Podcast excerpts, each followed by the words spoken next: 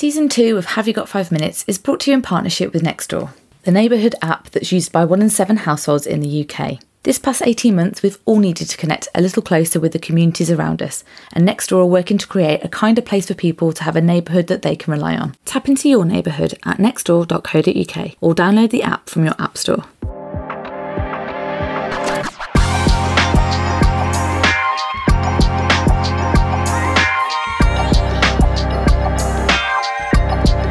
Hello, I'm Rebecca Roberts. Hi, I'm Harriet Small. Welcome to Have You Got Five Minutes, the PR, comms, and marketing podcast. Answering things you'd normally have asked about at an event or while making a brew in the office. Hi, Rebecca. Hiya, how are you? I'm good. I was at the bus stop a couple of weeks ago and I saw on the bus they were advertising Smeg and Coca Cola.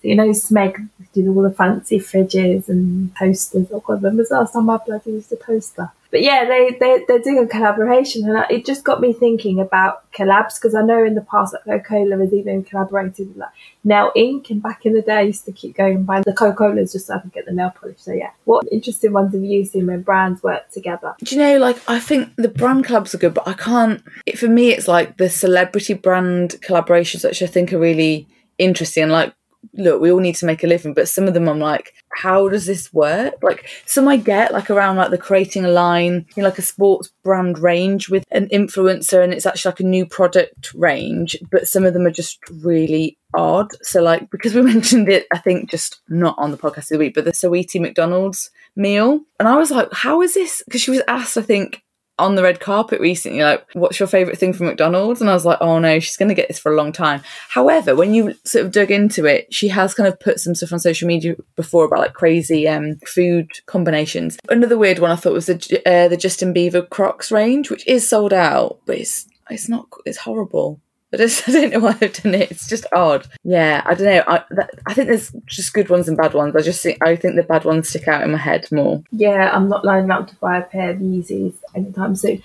But I like it when brands collaborate with each other. So like Peloton, they do a lot of collaborations with the sportswear brands, so like Lululemon, Adidas. And then you've also got like I know Adidas did a range with TFL a long time ago. And they created shoes with like the, the tube line colours and everything else. And I know people loved them. And I know like Nike have done like a huge collaboration with Apple for the watch. So it does work when like brands work with each other, but I think you've also got to think about who's benefiting are we direct competitors and i remember you remember h&m used to do a lot of collaborations with high fashion designers so moschino versace but yeah, and I think you've just got to be mindful that you don't alienate your your clients or your customers because I think for H and M it was a weird one because they were doing Versace and Moschino, but they did it at a price point that their customer base can afford. Yeah, it's a fin- it's it's almost like uh, as much as I joke about the kind of the endorsement and the collaborative projects, I think the ones that kind of meet their audience together's work. Like I think the fresh one's interesting one because you're kind of talking luxury and kind of high street there. Like Halo Top, you know the um like low calorie healthier ice cream, which is actually really lovely. They did one with Colourpop Cosmetics. It's like American, but if you think about the audience that would kind of consume the ice cream and then the makeup, like it it kind of made sense and it looked really good. Like the makeup was in like the similar packaging to the ice cream. And I think those kind of things are really clever and you just, you remember them. But like, yeah, there's some odd ones. I think it's just making sure that that audience would recognize the fit. Yeah. And I think also is, I think it can help. And I guess who's benefiting the most? Because if you think about it, like recently I saw on on Instagram, MAC Cosmetics were doing something with Deliveroo. So they had and someone go out and buy like put the MAC lipstick on and then eat like pizzas and burgers and see how long it lasts. And this is no disrespect to MAC. They've probably, you know, they're under Estee Lauder. They've probably got a lot of money, but they are not doing as well as some of the other beauty houses. And also, you know, people aren't wearing makeup as much as they used to because we're all, a lot of us working from home and also we're wearing masks. So people don't want to wear things like lipstick and foundation. And it's interesting because it can help revive a brand that people aren't thinking of. It can bring it back into the limelight for people to think about. And it can also give it brand recognition. So for example, the reach that Coca-Cola has is probably way bigger than the reach that Smeg has. So they're piggybacking off Coca-Cola, even though they are maybe the more expensive one in terms of price point. Coca Cola do have a bigger reach and they do have the bigger name recognition. Yeah, so it's interesting how some people end up getting good PR and marketing and, and even like name recognition out of collaborations. But yeah, what's really interesting, I think, like from an audience perspective, is like whether it is like um, a celebrity line or like a genuine brand and brand kind of collaboration. I guess one would argue like celebrities are their own brand, but the audience would kind of expect those kind of brand values to be consistent. So I was reading something really interesting around like it was actually around drinks brand because I was looking at Aviation Gin because Ryan Reynolds like acquired that and he sold it off to Diageo for like 600 million or something crazy and was really involved in terms of the brand but they were saying like actually with those alignments like audiences would expect either the celebrity or the other brand to kind of respect those values. So you kind of need those, they're judged in the same. So if someone's a Coca Cola fan or whatever and Smeg does something that didn't fit with that, it wouldn't work or they would call them out. It's challenging because brands need to make sure that they fit, if that makes sense, like the same values, that they have difficult conversations, that they aren't going to get their audience. Like, you know, Disney do so many collaborations. You look at Primark and Disney, Primark and Harry Potter, you know, Roald Dahl's just been brought up by Netflix as well in terms of like a publishing partnership. And I think that's really interesting interesting because you're going to get like a load more programming. But if something wasn't kind of consistent, like you know that fans they would just feel uncomfortable with that. Like you look at Star Wars when Disney brought that initially, there was such a pushback, but Disney were really smart in terms of the way that they developed that franchise and partnership in terms of like spoke to the real fans and kind of the spin-offs really reflected that. It is a difficult one, but it can be really exciting. I just think when they you remember the kind of the odd ones because you're like, why would that why would that happen? But yeah, the good ones I think they must be really lucrative.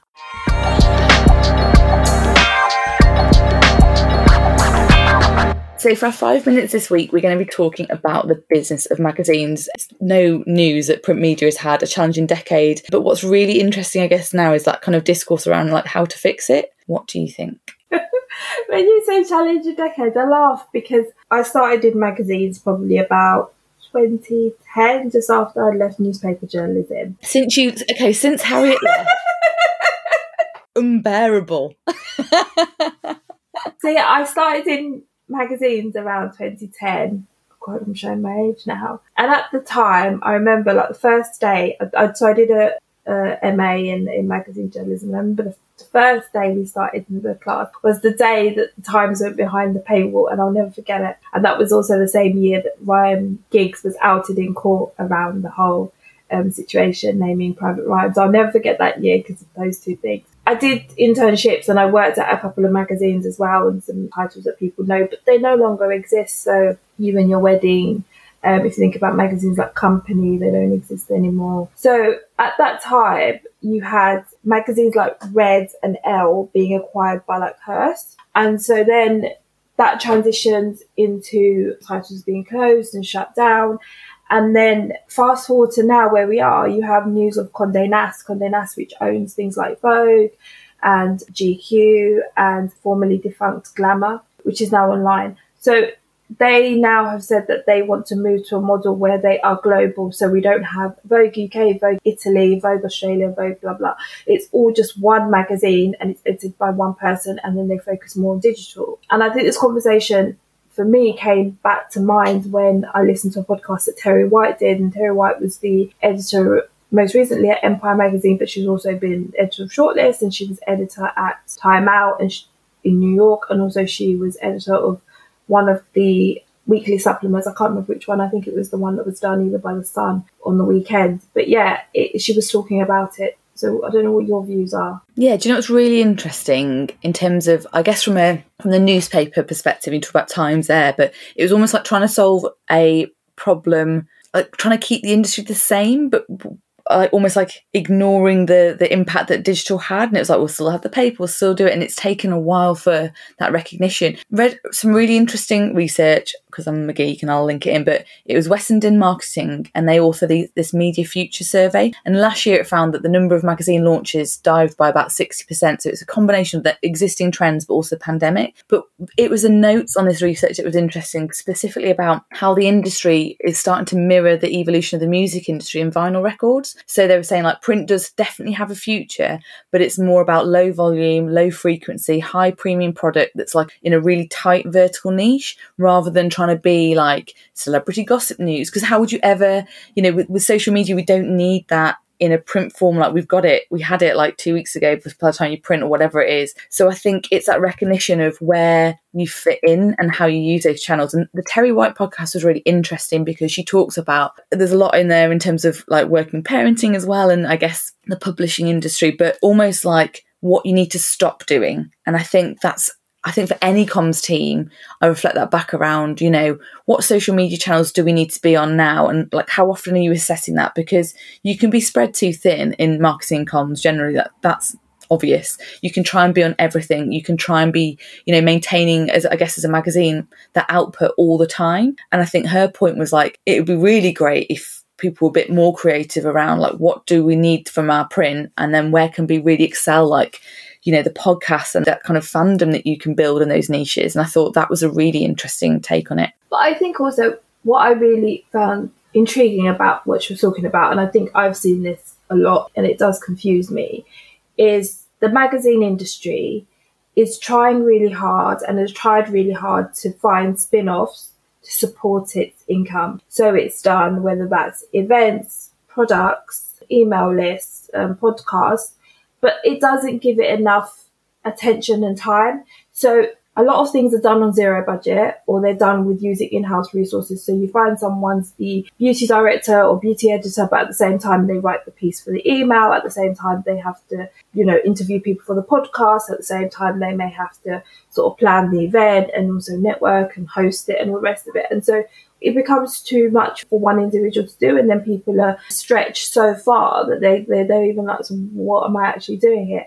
And I think even comms teams, people don't think long term and they don't think in terms of giving things time and that consistency because things do need consistency. I, I think about it in terms of so events. So if we take Women's Health, for example, as the, as the print publication, they've had a long standing event which is um, their fitness event that they do, Women's Health Live. And I know they bought that from somebody else and she was doing it quite successfully as an events person. You think about stylists, they had they they've been doing Stylist Live for a really, really long time and it took them a long time to build up the sponsors, build up the um, recognition to get the tickets to where they are to sell out. But I feel like a lot of people see that in its iteration now and think, oh yeah, we can do that. That will save us but it takes a lot of hard graft. I remember there's an Instagram live, and I'll link it with Vanessa Kingori, who's the publishing director at British Vogue. She did an Instagram live last year where she was talking about the business side of it and taking Vogue as a traditional magazine and then making it into what is now in terms of a digital site and not just the site, but also something that people can consume and using really diverse voices to bring articles to it, but also a lot of collaborations as we've sort of mentioned. But I think one of the things I really like from what she said is that you inherit a team and they're used to doing something that they're used to doing. And although she came from titles such as Esquire, when she came into Vogue, she had to think differently. She had to tell people, you know, we're in a different era now. So either you're getting on the bus and coming on the journey of how we actually make money and make this thing profitable, or you know, you you, you think about where your options are. And I think that's really important because sometimes people are used to doing things in a certain way. You know, we write a press release and we put out one tweet, but then you could be doing so much more. You could be leveraging email marketing and having advertising. You could be starting a podcast and finding advertisers and using that to reach your audiences. But that needs time and that needs consistency. But it also needs people who are ready to go along on the journey. But I also think magazines have, for a long time, ignored certain voices and certain people and alienated them. And as time's gone on, those people have thought, well, if you don't want us, we're okay to go and do what we want to do. I mean, for many years, like I remember I used to buy magazines religiously, like all the time. I had like, stacks and stacks of magazines. But eventually you start to think, you're not representing me, you're not catering to me as a black woman, you're not catering to me as a, you know, all the stories you're writing are for a certain group of people, a certain class so why am I spending my money on you? Why, why am I interested in what you're saying? So I'm not spending my money on you. I'm not buying a subscription for you because all the makeup you feature I can't use. The hair products you talk about have nothing to do with my Afro kinky hair. So what's the point in me spending my money to buy you and read you? Yeah, I think it's that big thing about recognizing how markets are evolving. I think there was a lot of snobbery around social media from magazine. Like, look, in journalism, there always is that discourse between kind of broadcast and print, like, and there, there just is. And I think with social media, it's the same. But I think the magazines or the outlets that win are recognizing the skills that journalists can bring that really engage with the audiences and kind of can see it that way you know and, and it the stuff that i mean do you remember that thing that telegraph there was that rumor that Telegraph are going to basically pay journalists based on kind of the social media reach of certain articles and that really is disturbing because you can just imagine like the more extremist kind of content. And that's why i guess like daily mail online do so well right? Because people fall down this rabbit hole of like content. But daily mail online out of all the newspapers they built such a strong online presence. And so you kind of think like they got it in terms of how to kind of, I guess, spread awful stories online or whatever. And my brother actually is, he is culture editor for The Guardian in the States, and that is purely online. And that's taken time. Obviously, the pandemic really, I guess, supercharged that in so many ways and that is really doing well online but as a model that was quite challenge like you know a different type of model over there than in the UK and I think you know the outlets that are doing well are really recognizing how they kind of embrace different channels and like move with their audiences. And I think, you know, that is like the industry at large, but how you bring that back into your team, like how often do you assess, like honestly, like people even reading this content we're putting it out, like how often are you asking people and like tracking and, and doing social listening and all those things we know we should be doing? Because sometimes it's really important to go like, let's stop doing some of these things and like focus on doing really great other things. like, you know, I think that's what we need to do in comms more. Yeah, and and I mean, one of my biggest bugbears with our industry as PR and comms is they look at the big titles and think, yeah, that's where I want to get coverage, that's where I want to get my articles and, and information. But sometimes, you know, your audience is actually not there. And I'm thinking about publications like Black Ballads and Girl Dem, who really, really target a really specific group of people myself included, and they have a really loyal following. I think about Black Ballads and their recent funding round where they raised, think it was 350,000 from crowdfunding to be able to continue the work.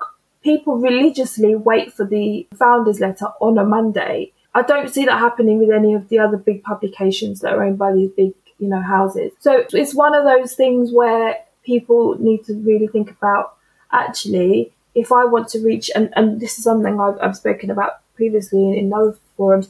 But I think sometimes even when I talk about things like rugby, I always say is that one of our biggest problems is we're trying to encourage people to come to the sport. And what we're trying to do is to do it around big matches and around Super Saturdays and ETC. But actually, it's the consistent things that happen over time. So if you really want to encourage black women or young black people to get into certain sports or certain professions or go to the publications that they read. You know, this this business of doing things in isolation somewhere, you know, hoping that they will come to you. It isn't like that. You know, what's the old saying? If the mountain won't come to Muhammad, Muhammad goes to the mountain. You've got to go to the mountain. You've got to go and find your audience where they are. You know, even though it's a sad state of affairs with magazines, I do think that there are a lot of publications we can leverage as, as PRs and comms professionals to find our audience and to communicate with them. But at the same time, I do think that we just have to do a little bit more work to find those publications because many of us lazy. Thanks for joining us, and everything we've mentioned will be in the show notes. We're talking about the questions and issues that matter to you, so DM us on social or get in touch with Harriet at commsovercoffee.com or myself, Rebecca, at threadandfable.com. If you enjoy the podcast, please do rate, review, subscribe so others can find us and have five minutes with us. Find us on Twitter at Rebecca Robert7 or at Harriet Smallsy. Season 2 of Have You Got 5 Minutes is brought to you in partnership with Nextdoor, the neighbourhood app that's used by one in seven households in the UK. This past 18 months, we've all needed to connect a little closer with the communities around us, and Nextdoor are working to create a kinder place for people to have a neighbourhood that they can rely on. Tap into your neighbourhood at nextdoor.co.uk or download the app from your App Store.